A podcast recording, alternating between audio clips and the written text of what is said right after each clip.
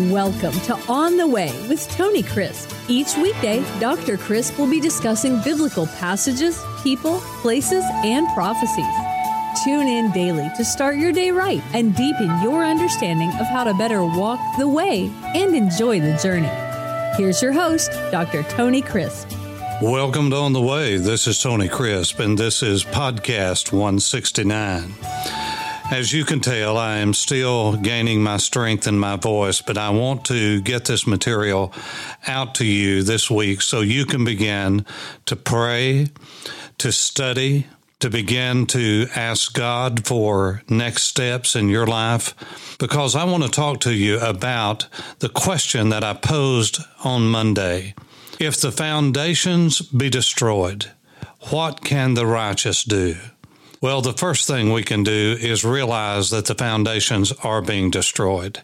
Because, like in so many areas of our lives, and especially those of us who are Christians, we cannot see the forest for the trees. It's as though we are blinded. And indeed, many are blinded by the enemy of our souls. It's like in so many areas, even of Bible study, most of our Bible studies today are very lightweight, and even those that are considered heavier studies and more weighty studies deal with breaking down a chapter or breaking down a verse. And uh, some pastors will spend, like Martyn Lloyd-Jones, years in the book of Romans or Romans chapter 1, and they think that that's really feeding the soul of their congregation. Their congregations get smaller and smaller, and the reason is is simply because because they are not seeing the forest, the great, vast forest, for walking around looking at the specific trees. We do that in almost every area of life. Certainly in Bible study, you have men that can parse every verb, decline every noun, know every meaning of every word study, but they don't know the great story of God from creation to the end, from the beginning to the end. And because of that, and we don't know the story, then we cannot pass on these particular truths because we don't know the great truths. Dr. Harold Willmington was one of the great men who grasped this in the last century with his great panorama of the Bible. You see, God always makes it to where we go from general to specific. That's the way our minds think. That's why when you do a doctoral dissertation or a thesis, you state, where are you going? What are you seeking to prove? What is your thesis? And then you develop that. And you have a Roman numeral one, Roman numeral two, Roman numeral three, and so forth. And then you have a capital A or capital B, and then a one, two, three. In other words, you don't start down with the A, small a, double A letters. No, you get the big picture first. That's why it's so wonderful when we can see things from space and then we come to 30,000 feet, and then we go to 10,000, and then we fly over in a helicopter or a drone, and then we're on the ground. All of a sudden, we know what we're looking for. But we, as men and women who are lost, we are just wandering around and we don't know the direction because we have failed to see the end from the beginning as God does. And so, what I want us to do is to begin to examine how we got into this mess. How can we get out of it? How can we stand in a day when our nation is drowning in its own immorality and ungodliness? Things that were once considered off limits are now paraded in the streets with great pride. How is it that we have quit even talking about sin and heaven and hell and repentance, and now we all we hear from pulpits, it seems, is about how to be a better daddy and how to be a better mama and all of those things. We don't hear about the great truths of Scripture anymore. And so we've got to get back to learning the entire story of God. And we have to learn our history. We are like the proverbial frog in a kettle. You want to fry a frog, they are so quick and their reflexes are so good. The moment you were to put them in scalding water, their reflexes would just naturally cause them to jump out of it. But if you want to fry a frog and boil a frog, what you would need to do is put it in lukewarm water where it feels at home and continually get it gradually hotter and as that happens, that frog would literally cook to death. And that's the old story of the frog in the kettle. And that's what's happened to believers. Right now, we are tolerating things in our homes and in our families and in our churches, language, actions, conduct, character that 30 to 40 to 50 years ago would have shut a church down, would have shut a school down, would have torn a family apart, and now we uh, look at as common language every day. How is it that we got to this point? How is it that our foundation eroded? Well, let me just say up front that, first of all, we're going to have to go back to believing that Genesis chapter 1 and verse 1 is really when biblical inspiration begins and not chapter 3 at the fall. You see, either God is either the creator of heaven and earth and everything in it, and he created man and woman, and he created them in his image, or he did not. We have got to get back to the absolute that God is the creator and the sustainer and the sovereign of all of life and quit dealing with the secular, Darwinistic, evolutionary, atheistic view that somehow God had nothing to do with what we are or that he wound everything up, created everything, and then just set it into motion, or some kind of theistic evolution that tries to accommodate science and godliness. Let me tell you, darkness and light cannot walk together. So sooner or later, we're going to have to come to grips with trying to reconcile everything in a godless world with that of the truth of a transcendent God who said, Out of nothing I created everything.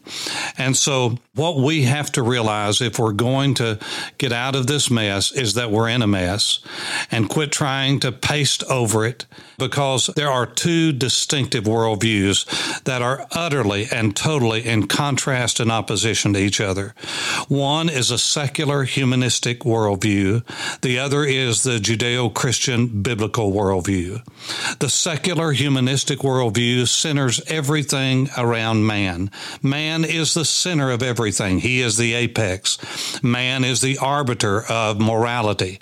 Man is the judge of what is right and what is wrong. Man is the end in himself. It is politically, usually in the end, brought out through socialism and communism. Its science is Darwinistic evolution, godless science that has an anti supernatural bias at its heart. Its education is supposedly valueless, which that's oxymoronic. There is no education that is valueless. Every educational system teaches values of some sort. You're either going to have a humanistic value system or a biblical value system where God is the center of everything. God is the end. God is to be glorified. He is the arbiter of what is right and wrong. He is the one who sets down the codes for morality. He is the one that we answer to and accountable to because he made us and he made us in his image.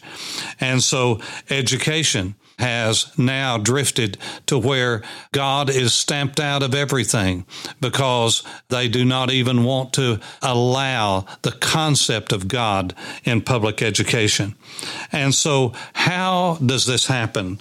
Well, the Apostle Paul, in his great magnum opus, his great volume, the book of Romans, on how we got into the mess we're in, talks about this in Romans chapter 1. And as a matter of fact, he begins in verse 18 and says in the paragraph, For the wrath of God is revealed from heaven against all ungodliness. Ungodliness means anything that is against God, and unrighteousness, that which does not have its center in God of men who suppress. The word suppress means to hold down. It means to put a lid on it, on the truth in unrighteousness. You see, the reason that men do not want to obey the truth of God is because they had rather live their own life under their own lordship, under their own humanness and choices that are anti God. That's the heart of it. Because what may be known of God is manifest in them. You see, every person who's ever been born knows that there is a God. It doesn't matter where they are, where they're born, they will at some point intuitively know that there is someone greater than they are, that they didn't just arrive here, that the great meticulousness of their body, of the seasons, of the stars, of the rhythm of life didn't just happen, but there is a designer, a creator, because what may be known of God is made clear in them, that is, intuitively, for God has shown it to them. You say, well, how do you know that? Because God's Word, which has been proven true now for 4,000 years, God, who has never lied, said He revealed it to them. You say, well, I don't believe that. Well, that's your choice, and you have chosen to take your own thoughts over the thoughts of God, which is part of the problem I'm getting to. For since the creation of the world, His invisible attributes attributes. What is his invisible attributes?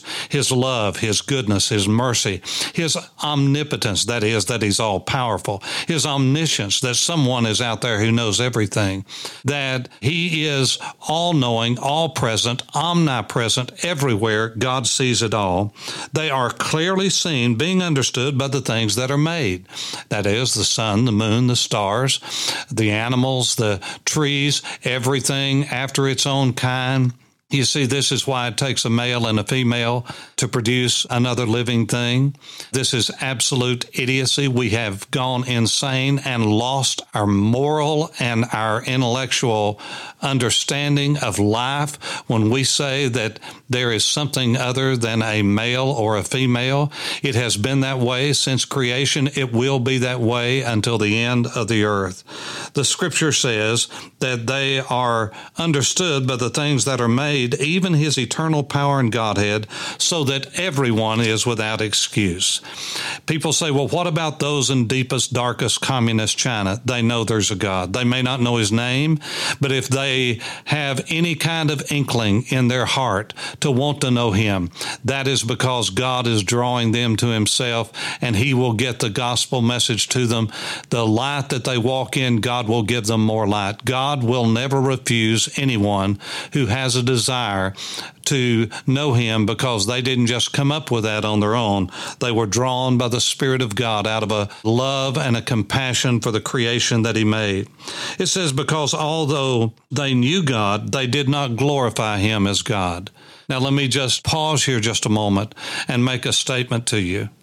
The scripture says when they knew who God was, that is, all of us, and those who reject God, those who have their own world view and their own world system, and anything that is apart from God ultimately is humanism and centered in humanism, whether it is a false religion, whether it is idolatry of any kind, it is based in the fact that man can choose his own way and he can make his own way and he does not need God. He can live independently independently from God.